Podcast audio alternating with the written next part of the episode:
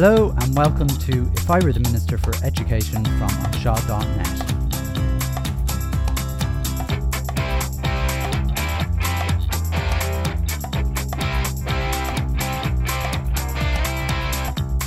Episode 16 Teachers and Social Media. Social media. What could possibly go wrong? If you'd asked a teacher at the turn of the millennium if they thought that they would be dealing with a bullying case that was happening outside of school, they'd have laughed at you. For one, how would the bullies get access to the child being bullied? Surely outside of the school playground there was sanctuary. However, fast forward only a few years later to 2003 with the launches of social media things like MySpace and then Facebook, followed then by 2005's Bebo and then YouTube, social media started entering the worlds of schools as users became younger and younger. Today, there's actually social media sites that are attracting huge numbers of very young children. TikTok, Snapchat, and Instagram are the leaders at this time of my recording, but probably because I'm old, there's probably ones that I haven't even heard of. In fact, despite not being that old, in my opinion, in terms of social media, I am a complete dinosaur. And there are teachers in our system who are currently teaching who don't know a world where their social lives did not have some form of social media involved in it in some way. Now, the Teaching Council has recently issued advice to teachers on their use of social media. And this is where we start our episode this week, and where I'm going to try and argue that if I were the Minister for Education, I would allow teachers to use social media as they see fit. But first, Let's look at the landscape of social media as it is about 15 years after it began to infiltrate our lives. At this time of the recording, it's mid 2019, and for primary school children, if you're not on Snapchat, you are nothing. According to the latest research from Cyber Safety Ireland, 47% of 9 to 12 year olds have a Snapchat account. Instagram and WhatsApp are next, with 1 in 3 of 9 to 12 year olds having their own accounts. However, there are some apps like Whisper and TikTok that are increasingly becoming popular with, and other niche apps coming and going along the way. Now, lots of kids have their own YouTube channels, and many kind of mini gamers, I guess, are si- uh, are switching to something called Twitch, which uh, is uh, massive um, for gamers as well. It used to be part of uh, another site that you might have heard of called Justin TV. Um, the mad thing is that while I'm probably way behind, and I'm sure there's some other app out there that's immensely popular with the under 12s, and I just don't know about it. That's the thing. I don't know about it. It's really very worrying. And given that two thirds of parents these days, and I'm saying this as a teacher rather than as a parent in this case, um, it's very worrying that two thirds of parents bought smartphones for their 9 to 13 year old children, and over half of those 9 year olds have social media accounts, and one in five of them actually admit to talking to strangers online, and a third of children admitted they don't even speak to their parents about web safety at all. Basically, with all that, something really has to be done, because as a teacher, I have no control over any of that parents actually need to take seriously responsibility for all of this. And I think it's worth coming back to it in a future episode because this episode isn't really about the under 13s. This episode is about teachers who are actually adults and have responsibility for what they do. With children, there does need to be rules and boundaries because they're too young to take and make mature decisions about what they do online. They also are technically not responsible, as I said, legally for anything illegal they do online. However, teachers are, so why on earth would there be a need for teachers to have anybody trying to control their online activity? Back in 2012, the Teaching Council were tinkering around, tinkering around developing professional standards. And the Teaching Council were really doing very little more than collecting an annual fee at that time. Maybe that's a bit harsh, but you know, that would be the perception, I guess. But little did we know what they had up their sleeves. Anyway, back then they released a final draft for consultation regarding our professional standards. And there's that word consultation, which I'll come back to. I hear that word all the time. I've actually yet to discover any draft document from any educational body that has changed in any way due to having a consultation. And in fact, I think the Minister for Education, there was a Minister for Education, Ruairi Quinn, he said when he was pressed on the fact that, you know, that he, he was seen to be doing all these consultations, um, when he was pressed on this, he said, consultation doesn't actually imply that the views that are given in the consultation will actually be acted upon. Um, which I thought was very interesting, very honest actually.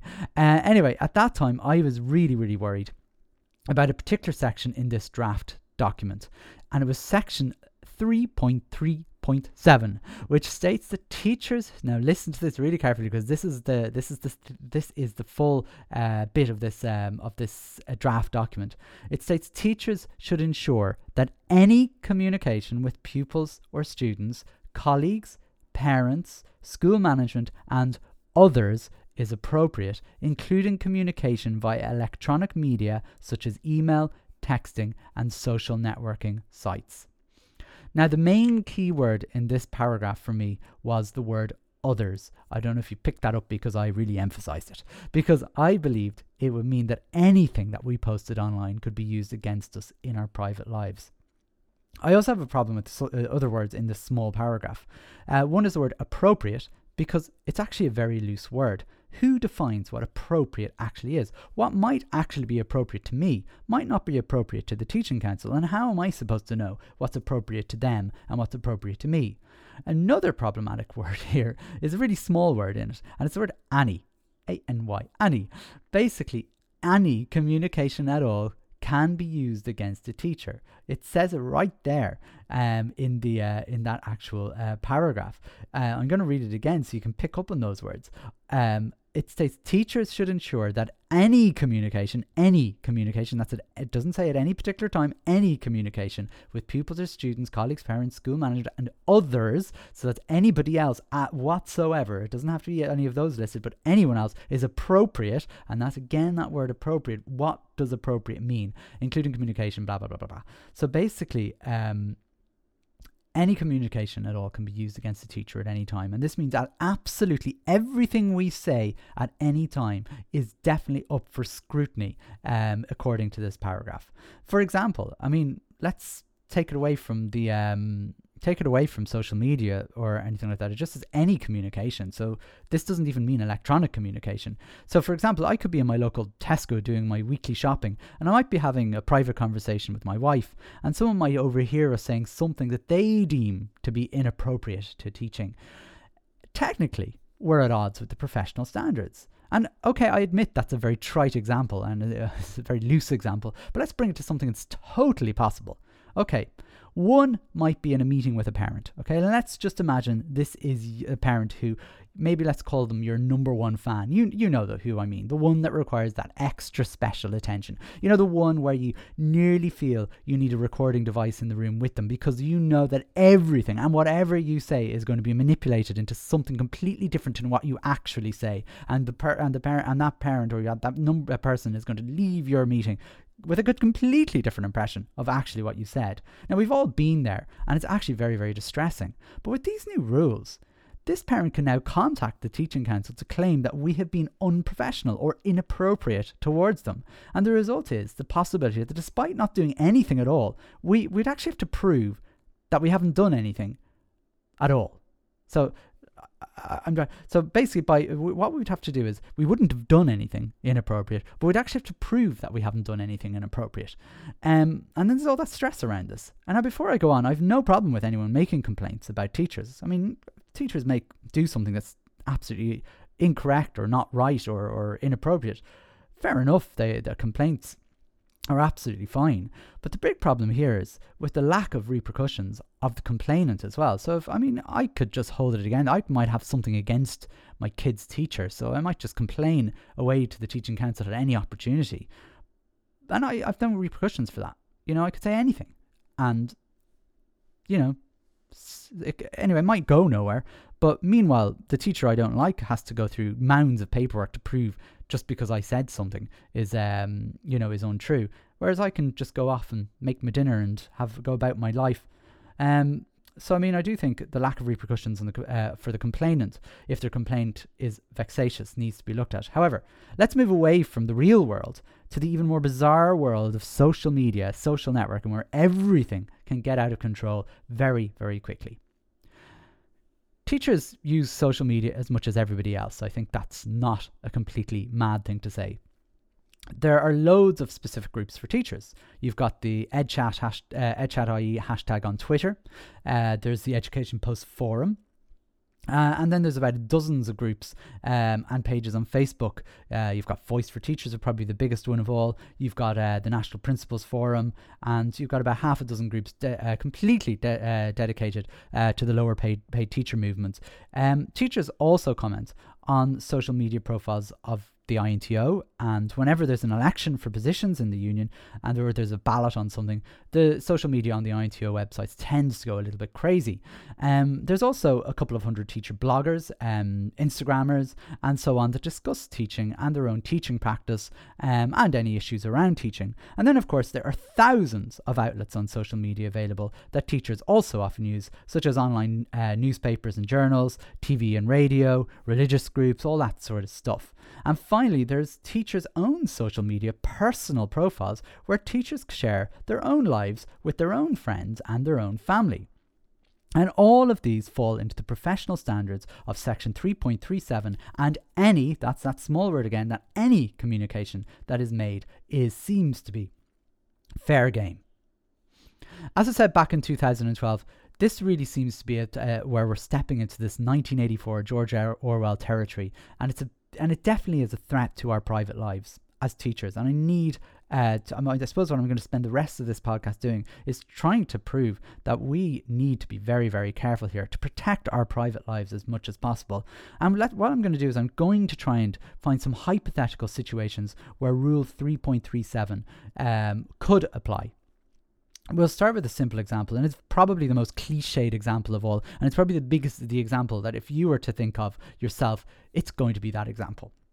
It's going to be the biggest fear of any teacher, and it's any night, any social night, any time where a teacher goes out socializing, and whether that's a school thing or even a personal thing, so you can be out with your mates, and you know, but in the back of every teacher's head, I would imagine, is what happens if I'm caught photographed um, with a glass of wine in my hand. So let's go with the non-school event anyway. Hey, look, do you know what? Let's let's go for a hen night. Okay, so you are a teacher and you are going on a hen night. Now, I don't have to go into the details, but ultimately, if things go stereotypically, it's quite possible that a photograph is going to be emerging on social media of you, the teacher, in a less than professional position.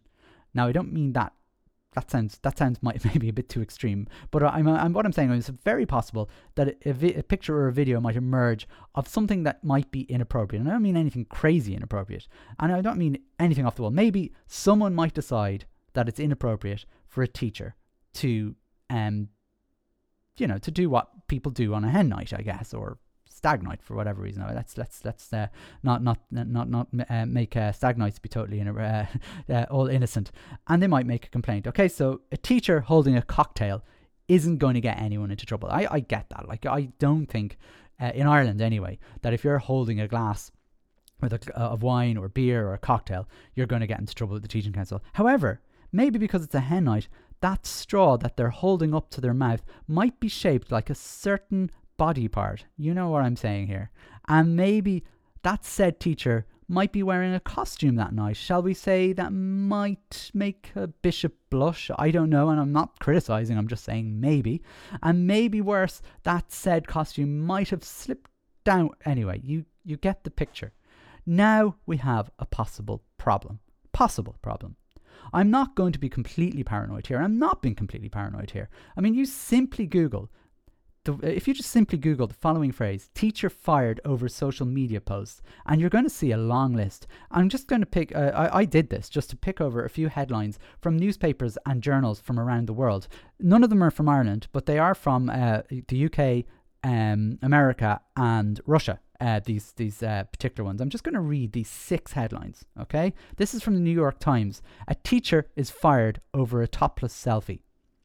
That's the headline. Two, from ABC News, again America.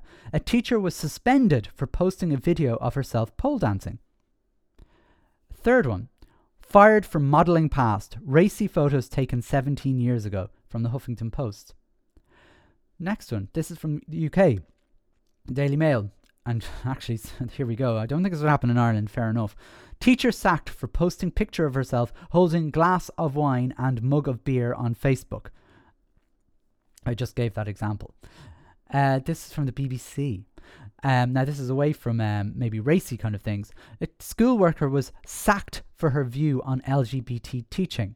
This is in the BBC News. Now, this uh, just I just want to note this this particular teacher um, uh, has uh, what she calls Christian views, and even though I disagree with her views, it, she was actually fired because of her social media, personal social media posts uh, on that very issue. Now, I, I, I are we? We're, we're definitely um, getting into personal territory here. And finally, the one from um, from Russia is actually reported in Cosmopolitan magazine. A female teacher was fired for immoral conduct over social media photos of her kissing another woman.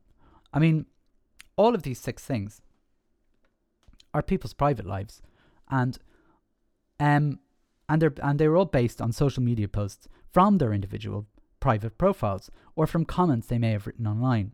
And the examples above may not be from Ireland, but up until now, it had been impossible to discipline any teacher for any of these, I suppose, I mean, it's using the word very, very, very much in, in inverted commas, crimes uh, above. I mean, really, what business is it of anybody what, pe- what, what people do in their private lives as long as they're not breaking the law? If a teacher wants to take a selfie of herself topless, that's none of my business. I don't care um, what, what, what they do. If fair enough if she um, posted it in her classroom and showed her class a picture of herself topless. That's inappropriate professionally. But um, where is the line? We have to ask ourselves. But sure enough, let's fast forward seven years on from these draft guidelines, and it looks like this is what's happening in Ireland. On the 14th of April 2019, just a, uh, a couple of months ago uh, at the time of this recording, the Teaching Council published guidelines for teachers about appropriate social media usage. And there's the other word guidelines. Now, I used the word consultation um, before, but guidelines is a word that sometimes quietly gets turned into regulations, and it can happen over time. It's probably worth going through the document, which you've guessed it, is currently up for consultation. So I'm going to read the document. Um, now I won't uh, go, go, into massive details. It's only a couple of pages long, but um, I just want to go through it and comment on it. Um, it's the draft guidelines for registered teachers about the use of social media, and it's from the Teaching Council. So it's in six parts.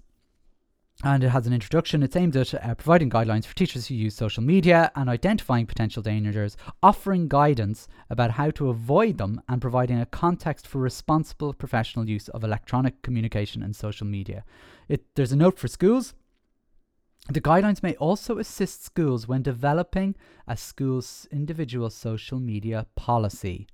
Now, that's interesting. So basically, what the teaching council are saying here is that they're only issuing guidelines, but individual school boards of management could use these guidelines to create policies or regulations.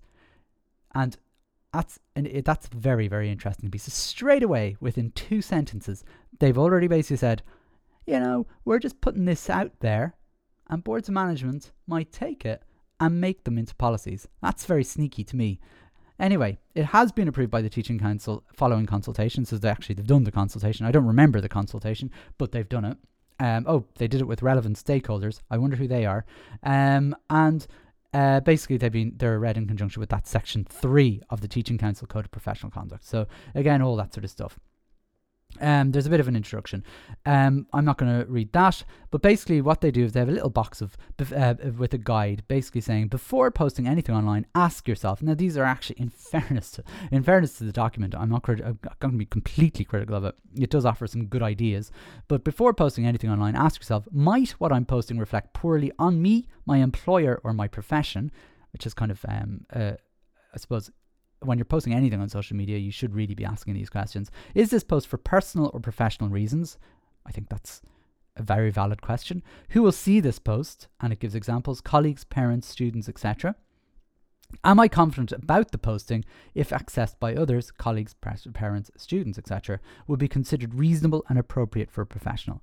Now that's a, a worrying last question, I think, because you know when are you when do you cease being a professional um, and you become a, a, a regular citizen? Um, I, I just need to, uh, it's, a, it's an important question. Anyway, it moves on to section two, it's quite short. Electronic communication and social media includes software applications, so it just defines what these things are, and they basically listed a load of social media sites, um, as well as SMS um, and messaging platforms such as WhatsApp, uh, Facebook Messenger, Snapchat, all those kind of things. So they're all they're all there. Um, it goes on to talk about the risks and pitfalls for registered teachers using social media and says basically the way you use social media in your private life is a matter for your own personal judgment. That's nice. However, and that's the next word, you should still exercise caution in the content you upload to any social media site and consider whether it could compromise public confidence in you as a professional. That's really, really, really, I think, a bit threatening. Um, and it basically tells you even in your private life. So basically, it's it starts off by saying whatever you do in your pri- in your private life is your own is your own thing, but you know that that that word, you know you you know, and it moves on basically. What what you what you know you have to consider the possible impact of what your colleagues, students, or the public perception of your professional before publishing any content on social media sites. And you should treat everyone with respect and avoid. No, okay, fair enough. This this is I, I actually agree with this, but it's nothing to again. I don't think the teaching council have any involvement in it. You should treat your you should treat everybody with respect and avoid abusive, unsustainable, or malicious behaviour online. I think I think that could be said for everyone, uh, not just teachers. And you should make sure that your comments are not defamatory or otherwise in breach of the law. I mean, I think that's totally reasonable, but nothing to do with the teaching council. Um, basically, what it does say uh, then, and I don't understand this because I actually I don't think this is true. Using social media can blur the boundary between your private and professional life. Why? I don't. I don't think it should. Um, you know this. Th- th- th- it doesn't really make sense. Um, it is therefore important that you're cautious about which social media you use and how and with whom you communicate. You should keep personal and professional use of social media separate and, as far as possible, avoid communicating with students through personal social networking sites unless it is agreed within uh, school social media policies. I think that's fair advice not to be communicating with your students on social media in your personal life, but certainly in a professional capacity. I don't think uh, if it's um, if it's appropriate, it should be fine. So Google Classroom, for example, while it's not probably considered a social media site, it is a social media site because it's where you're communicating with students, but you are communicating as a teacher in a closed environment. Anyway, there's um, there gives a, a, few points basically on that. Uh, you should bear in mind the standards expected of you do not change because you're communicating through social media, and you should still maintain the professional standards expected in other forms of communication. Social media communication encourages casual dialogue. Innocent comments or posts can be misconstrued or manipulated, and the perception can be different. You can be vulnerable to unintended misuses. I mean, I, I, that that sounds cons- that sounds like they're concerned, but it also sounds a little threatening. Um, and here's another one: acknowledging, liking, or sharing someone else's post can imply that you endorse or support their point of view. That's not true, not at all. Um, I, I can't I can't see the uh, validity of that. You can be mentioned or identified in inappropriate posts, sometimes without your knowledge or consent. Well, there you go. That's another uh, issue, massive issue. Um, I, I can't control what other people write about me, but apparently that's uh, something I have to uh, be uh, mindful of. Um, your conduct online does not have to relate to students or teaching in order to have a bearing on your fitness to teach. So I, I have to repeat that. Your conduct online does not have to relate to students or teaching in order for it to have a bearing on your fitness to teach. Wow. That is really breaching um, a line there, I would think. Um, postings online are subject to the same laws of copyright and defamation as written verbal communications. Okay, we're back to normal. Uh, that's fair. And unwise behaviour online may result in criminal or civil action, which is absolutely reasonable, but not from the Teaching Council. It should be from whoever it is. But anyway, we'll, we'll, come to that. It moves on to privacy and co- privacy and confidentiality. Um, and again, it starts off with how or whether you use social media in your private life is a matter for you to decide. you're you're waiting for the but, here it is. You should be aware that social media sites cannot guarantee confidentiality whatever privacy settings are used. However, while settings on many platforms allow information to be shared only with a close group of friends or family, this privacy cannot be guaranteed. Well, I mean, that's absolutely fair enough. Okay, so, well, I, am waiting for the but still, and uh, as are you. So here, maybe is it here? It is therefore important to familiarize yourself with the privacy provisions of any social media site you use and bear in mind the limitations of keeping information private online. Okay, again, fair enough. So actually, to be honest, uh, there is no but in this kind of stuff until the uh, last point, which is although individual pieces of information may not breach confidentiality on their own, the sum of the published information online can be enough to identify a student or a parent and consequently have potential for re- reputational damage to you and possibly your school. So, it, actually, to be honest you, I'm going to leave, I'm going to let them off at one section there. That's fair advice. So then it gives uh, in section five, minimizing your risk when using social media. And here it goes adhere to the Teaching Council Code of Professional Conduct and Social Media Guidelines. So we're back to that 3.37 uh, rules. So basically, anything you put on social media, any communication, so adhere to it. So basically, do what you're told or you're in trouble. Adhere to school policies, even outside of school, procedures and guidelines in relation to social media use. Okay, so and, uh, that's fair enough. Um, I don't know too many schools that have social media uh, policies for teachers, um, but I would imagine there are one or two out there. Understand that any social media application before using it and be clear about its advantages and disadvantages. Fair enough. Conduct yourself online in a way which does not call into question your position as a professional registered teacher. Um, but you know that goes back to those examples I was giving that where teachers were fired around there. So I mean, is it professional for me to take? Uh, well, I'm not going to take a topless selfie, but is it uh, like how?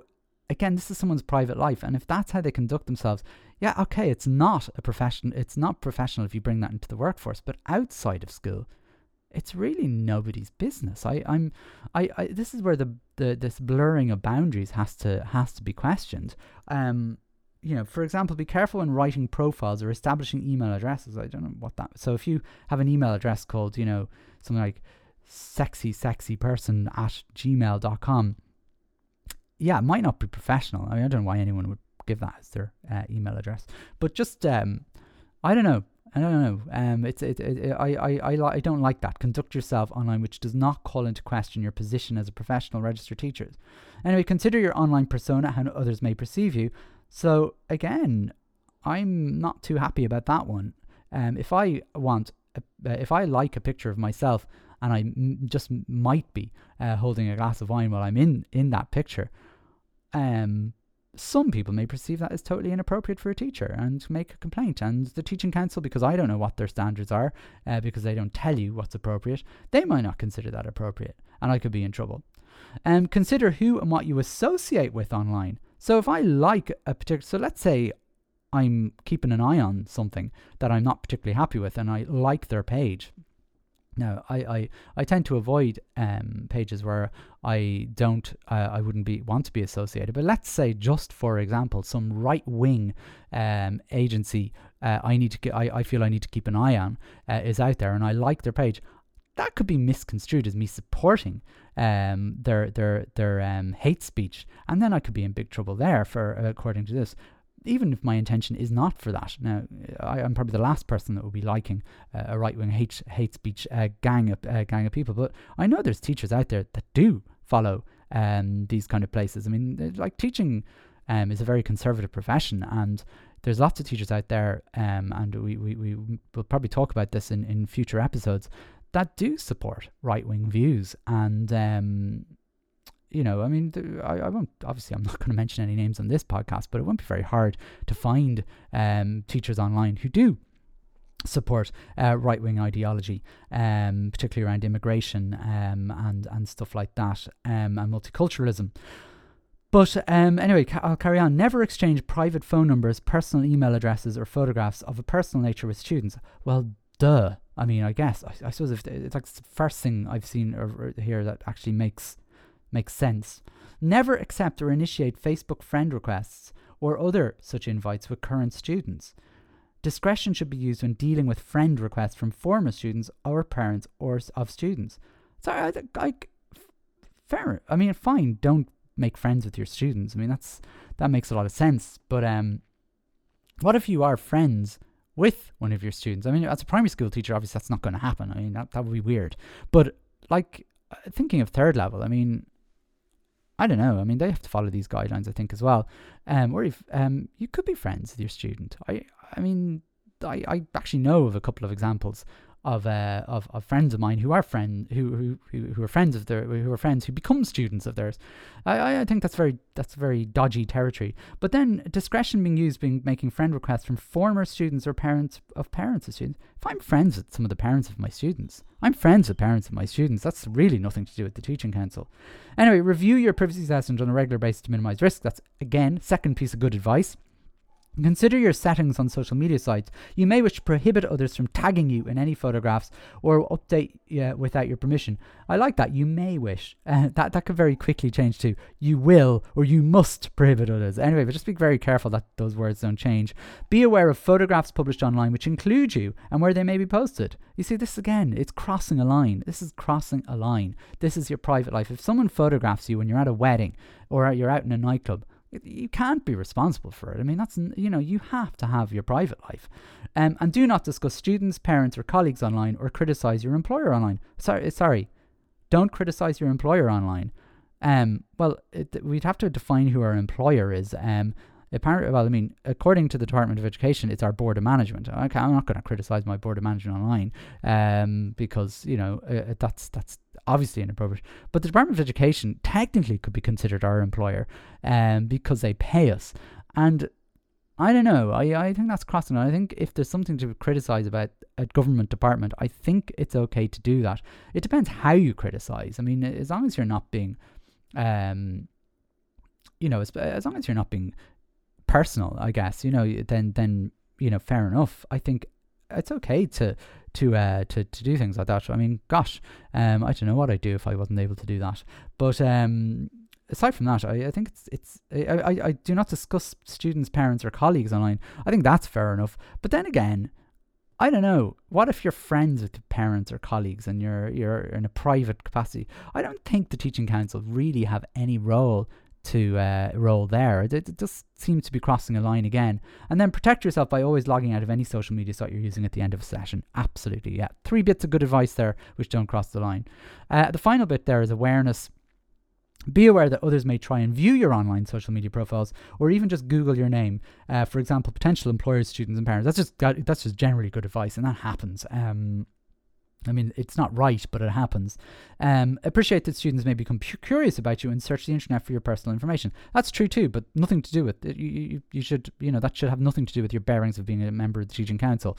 Um, manage uh, your privacy settings, uh, especially in relation to photos. Yep, that's fair enough. Use strong passwords and change them regularly. Yep, never change passwords. Yep, very good advice. Protect your mobile phone, lap, laptop, or tablet. Know where they are and who has access to them. Absolutely good advice. And bring any social media concerns to the attention of your employer or union as soon as you become aware. I think that's good advice. If someone's going to get uh, get you or try and get you uh, for something that you've posted online, uh, definitely get in touch with the union. You, you, know, particularly if it's in your private life. Really, they should have nothing to do with it. So that's really the guidelines. I I, I hope it's useful to have a look through those, and uh, hopefully my comments on them might be uh, might be worth thinking about. I don't know.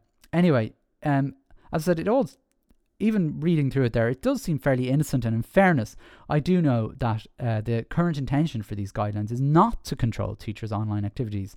And also, in fairness, the advice that's given in most cases is reasonably sound. And to be honest as well, I've actually no problem with the teaching council dealing with any appropriate be- inappropriate behaviors relating to my job, even in terms of social media. For example, if I wrote a big, big, long rant uh, on my school's social media feed that was entirely inappropriate, then I totally understand if the teaching council got involved there. However, outside of my job, whatever I do is none of the teaching council's business. And not that I would, but if I decided to to troll a celebrity on Twitter or something, that's my own business. And I might expect the backlash to come from that celebrity's solicitor, not the teaching council. Now we need to keep an eye, and I, am I'm, I'm moving on a little bit uh, here, is because I think we do need to keep an eye on the teaching council when it comes to guidelines, and we have to be vigilant that they don't all of a sudden become regulations. Right now they're guidelines, and it's very interesting in it. Uh, and I thought within two sentences, it's kind of kind of went that way. That they said that the document is identified as uh, uh, uh, uh, providing guidelines for teachers who use social media. Okay, but the note for schools straight away is the guidelines might assist schools when developing an individual social media policy. So basically, what they're saying is you can use these guidelines to create policies. You know, when does that become blurred and then all of a sudden these become this becomes a policy, a social media policy, in order to be a teaching council member? Now we've seen you see the thing is they have game here. We've seen how little by little things seem to just become part of our jobs thanks to regulate thanks to these kind of uh, things from the teaching council. I mean the biggest example of course is Droichead. Um which is little by little it gradually became part of our jobs because when it first surfaced this is back, I think it was 2010, 2011. I remember being there at the time. It was the IPPN conference. And Harold Hislop, who the chief inspector, stood up on the um, on the stage or and basically said um, to principals, soon the inspectors are basically going to no longer do the dip, and principals, you're going to do it instead. It was like a pantomime villain thing because everybody in the room went, "What? Oh no, we won't." And he went, "Oh yes, you will." and he actually said that. Um, and I, I, that, that basically, little did I think at that time, even then, that this is exactly what was looking like it was going to happen, and it, it, it seemed to be going that way, little by little. I remember for example, the, the then the teaching council held these little information sessions, consultations. There's that word again. And I went along to them thinking, okay, okay, I want to find out what this is all about. And hearing, oh no, it's nothing, you know, it won't be anything bad. It'll be okay. It'll be fine. And everyone going, hmm, I don't think so. This doesn't sound good. It doesn't sound fine at all. Okay, okay, we'll come down. How about you come bring invite us over for an information session to your um to your colleagues in your county? So I was um and still am very happy. I was in charge of uh, CPD for um, my IPPN local network. So I invited all principals uh, to an information session from the Teaching Council um, about uh, this proposed um, idea. It was called CEP at the time, C-E-P-P, I, th- I think it's the acronym uh, which became Droichead. And basically some guy came down, I can't remember who it was, it's not the current, uh, it's not, it wasn't Tomás Ó Ruairc now, it was uh, his predecessor, came down and basically um, it was interesting, uh, really, because I, I, I suppose I was I'd only really just uh, joined. Um, I was only new really in the job as a as a as a principal, so I didn't really know, and it was one of the first CPD events I organised. Um, but the room was jammed. Um, in fact, it was probably the only time I've organised anything uh, for my local group where the INTO kind of staunch INTO, you know, the ones with the big beards, uh, came to an uh, IPPN event. They're, they're, I mean, at that time, there was a bit of a, a thing between IPPN and INTO where INTO didn't really support IPPN events, uh, um, and uh, uh, but um, they all came along, and it was very interesting. Um, they were roaring at they were sitting in the first couple of rows, roaring at the speaker and shouting, "Never, never, ever, never! This will never happen." And basically, a few le- years later, even you know, even though 90%, uh, the INTO did a ballot then of, of, of teachers, 90% of teachers still were firmly against what had become Droichead. They, again, little by little, they were kind of doing little pilots, paying a, a thousand euro to schools who would take it on, paying another 500 euro here and there if they had little professional groups, basically tweaking little things along even though 90 even then 90% of teachers were still against Droichead and the INTO orchestrated basically orchestrated a special congress where they invited their friends, and I'm I'm I'm absolutely convinced of this, for a bit of a get together to get Droichead over the line. And despite all the denials that this is actually true, it is totally true. I know it's true. At this special event, and funnily, uh, uh, at the, at the, it, was passed basically. Um, you know, somehow it, it, got, it went from ninety percent of teachers totally against it to over fifty percent of the of that special congress being pro uh, Droichead. And funnily enough, again, there was a special event celebrating 150 years of the INTO where they had these live streamed videos. One of the events was about the Teaching Council's role, and John Carr uh, was on the panel and he congratulated, he congratulated the INTO on getting Droichead over the line. I mean, I don't know. Anyway, now Droichead is in. It's there. So I'm going to have a full episode, obviously dedicated to how we were left, how this happened, and how we were left with Droichead in the fu- uh, and I'll do that in the future. But if nothing else, just listening to this little little thing there, the lesson that I've learned about anything involving the teaching council is that we have to be extremely careful about them. Of them, uh, they are regulators, uh, and they, and effectively, when you are being regulated by anybody, you have to be very, very careful as a member of that body, just in case uh, something like Droichead happens again and social media guidelines become social media regulations. I mean, it's not just me. Um, even the Irish Times, when they read the Teaching Council guidelines, they saw them as a threat. Um, their headline was Teachers may face fitness to practice complaints over social media use. That was a headline. Uh, and the subheadline of the draft guidelines guidelines uh, require teachers not to make Facebook friends with students. I mean, that's that's what they picked out of that document that I read. Um, I'm not going to read the full document, but you can find it there uh, in the Irish Times if you Google um, "teachers may face fitness to practice complaints over social media use." Irish Times. Um, it'll it'll be there. At the end of the day, basically, there's a balance between a teacher's public life and their private life. And it's a very dangerous territory that our regulator gets involved in the latter, our private lives. By all means, the Teaching Council needs to ensure that professional standards are kept up.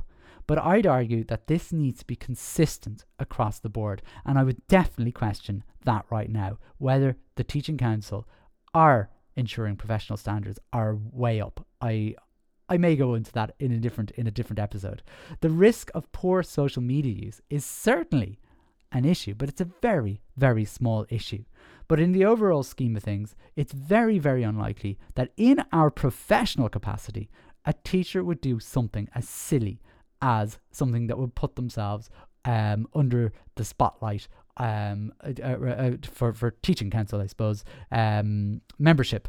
However, as teachers, we have to be vigilant to protect our private lives and defend the fact that we are allowed to have private lives. And even if we spend those private lives whatever uh, doing anything we want to do, whether that is pole dancing, holding a glass of wine, falling out of a nightclub, or kissing whoever we want, that should have absolutely nothing to do with our rights to remain teachers.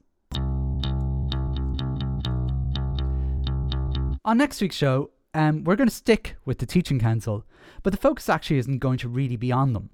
The Teaching Council is made up of several union representatives which make decisions on our teaching conditions. Now, the union, therefore, becomes, in a way, both a decision maker, a regulator, and also as a gatekeeper of the Teaching Council. So, next time, I'll be arguing that if I were the Minister for Education, I would be removing the union from the Teaching Council. I hope you enjoyed this episode, and be sure to tune in every Wednesday morning just in time for your midweek slump. It's almost sure to get your blood boiling whether you agree with my opinions or not. Uh, this podcast can be found on iTunes, Spotify, and any other podcasting app by searching for either onshaw.net or if I were the Minister for Education. I'd really, really appreciate you subscribing to this podcast so every new episode will be available to you immediately after its release. Please also feel free to review the podcast so others can find it more easily. And please feel free to comment on any of our own social media um, sites. Uh, keep it appropriate just in case. Anyway, thanks a million for listening uh, this week, and we'll see you again next week. Thanks a million. Bye bye.